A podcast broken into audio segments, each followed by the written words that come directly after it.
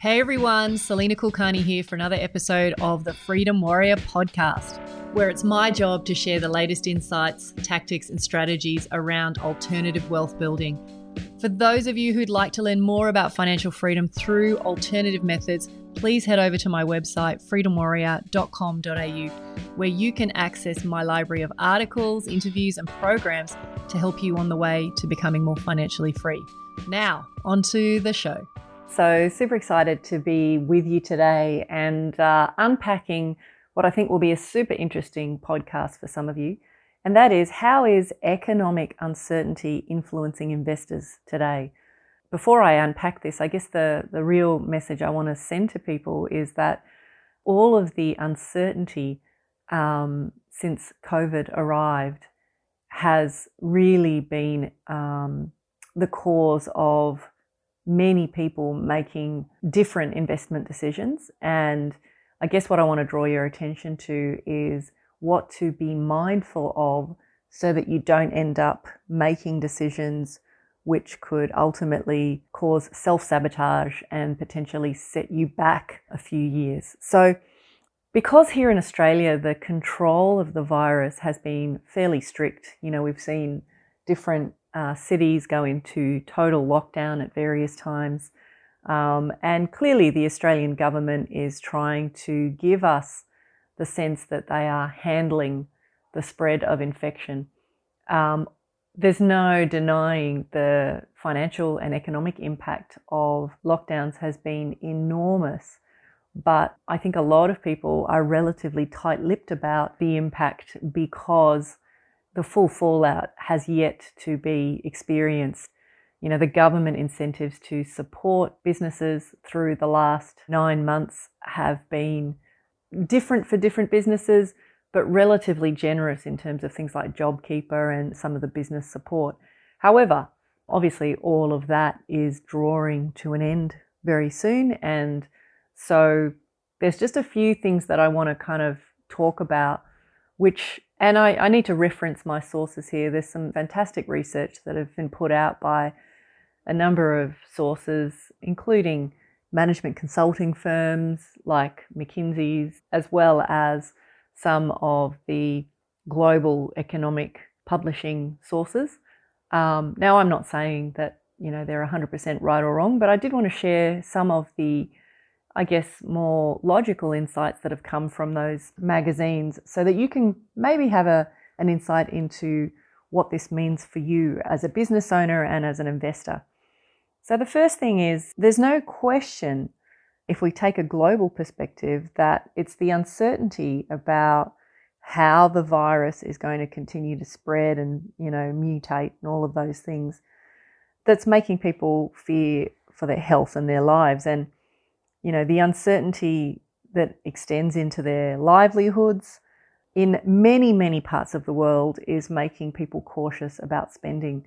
Under high uncertainty, from a business point of view, a lot of businesses are finding it very tricky to make reliable plans, both from a personal investment and investment inside of their business perspective you know, should you be taking on more staff? Should you be battening down the hatches? Should you be keeping bigger cash reserves? That you know, the questions are endless.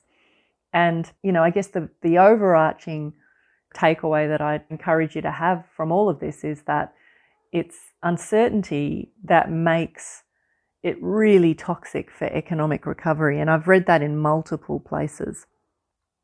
So if we take a, a, a macro perspective and you know, think about what is the government trying to achieve right now? I think the objective of most governments is to crush uncertainty as quickly as possible. What McKinsey's have talked about is statistics around what's happened in previous crises. And what they've shown is that when uncertainty subsides, that confidence returns and economic recovery unlocks. And, you know, from a statistical point of view, what they've shown is that COVID 19 uh, as a crisis has created the highest level of uncertainties in almost 35 years.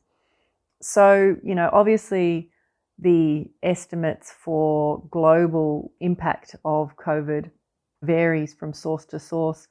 But again, if I refer to the McKinsey's article, the estimate with those that are in near zero virus situations, such as places like Australia, New Zealand, could be as much as a lost GDP of about $15 trillion over the next five years. So that's a pretty serious amount of money.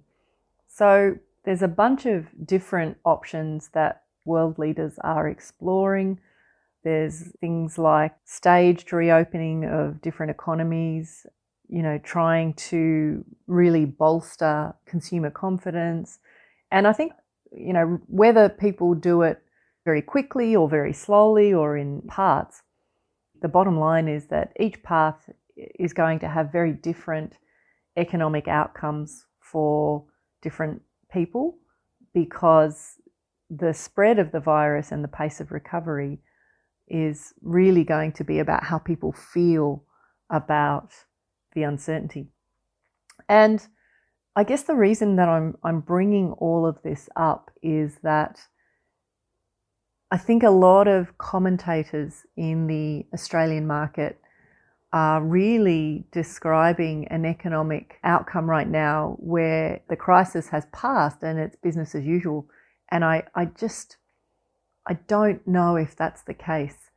What I would also say to you is that in a market filled with uncertainty, the marketers, the investor marketers will crawl out of the woodwork and increase the intensity of the FOMO message.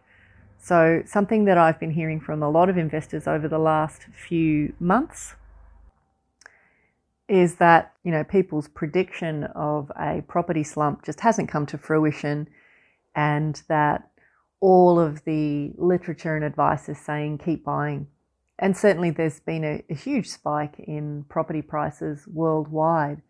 Now, whether that is because people's confidence in the economics of a market has, you know, improved or whether it's a maybe a false spike, meaning it's simply a result of people making decisions that they want to have a sea change or get out of apartment living or whatever it is.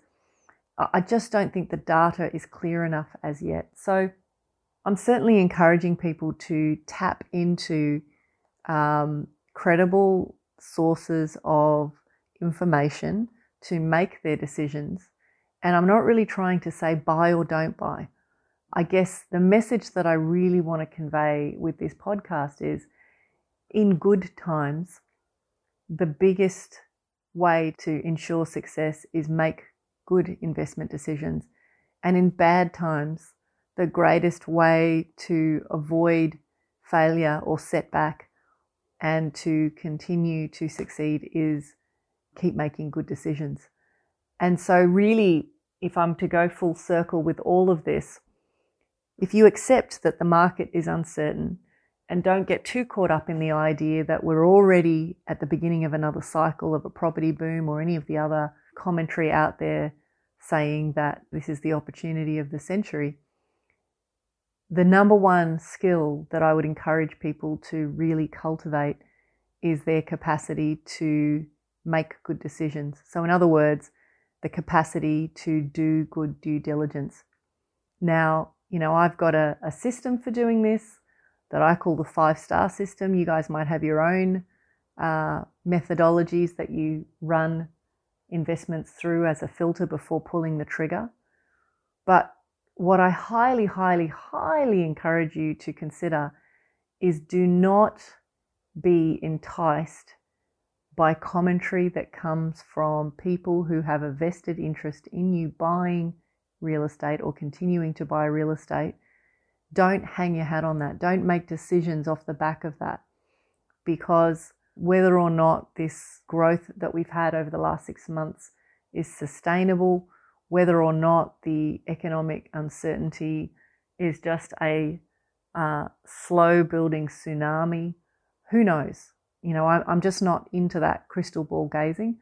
But what I do know is that you should be all sharpening the pencil, making sure you set out rules for your own investing journey, and really erring on the side of caution. That doesn't mean stop investing. That just means making sure that your investment decision making isn't based on flimsy evidence. Make sure you feel good about the worst case scenario. Make sure that you've given yourself a good cash buffer and that you are demonstrating amazing stewardship and care around the income and finances that you already have. So I certainly don't want to be a doomsayer, and that's not really the goal of this podcast. But what I do want to say is that I do think that there are a lot of credible people out there suggesting that we're not out of the woods. There are lots of reasons for the spike in property prices in different markets, and we need to explore those. But I think to say that it's business as usual is premature. And I would just be erring on the side of caution. I would be making sure that your confidence when you commit to an investment decision is very, very high. And certainly looking for as many ways to verify your decision as possible before you pull the trigger. So, anyway, guys, that's all I want to say on that. And I look forward to uh, connecting with you guys in the next podcast. For those of you who might be interested, I'm happy to share my own five star due diligence system with you. It's a one page document and it comes with a, a training video. So, if you want to grab a copy of that, just click on the link in the podcast notes and I'll, uh, I'll get that to you let's try and get as many investors heading in the, the, the right direction as far as making good decisions as possible so that we can all not only you know navigate and survive the turbulence of the years ahead but also succeed and win on the investment front. Thank you so much for listening to the Freedom Warrior podcast and a few things before you take off. If you enjoyed this episode, please don't forget to hit the subscribe button to avoid missing out on future episodes. And I'd really appreciate it if you could rate and review my podcast to help more people find it. Also, each week I send out a unique email newsletter where I share some of the most cutting edge and interesting things I've found during the week to help you on your journey to financial freedom. And finally, if you're interested in fast tracking towards being financially free, please check out my programs where I help you get onto the path of generating a significant six figure passive income through investing. If you're interested, head over to freedomwarrior.com.au to find out if it's suitable for you. Till next time, take care. See you on the next episode, and bye for now.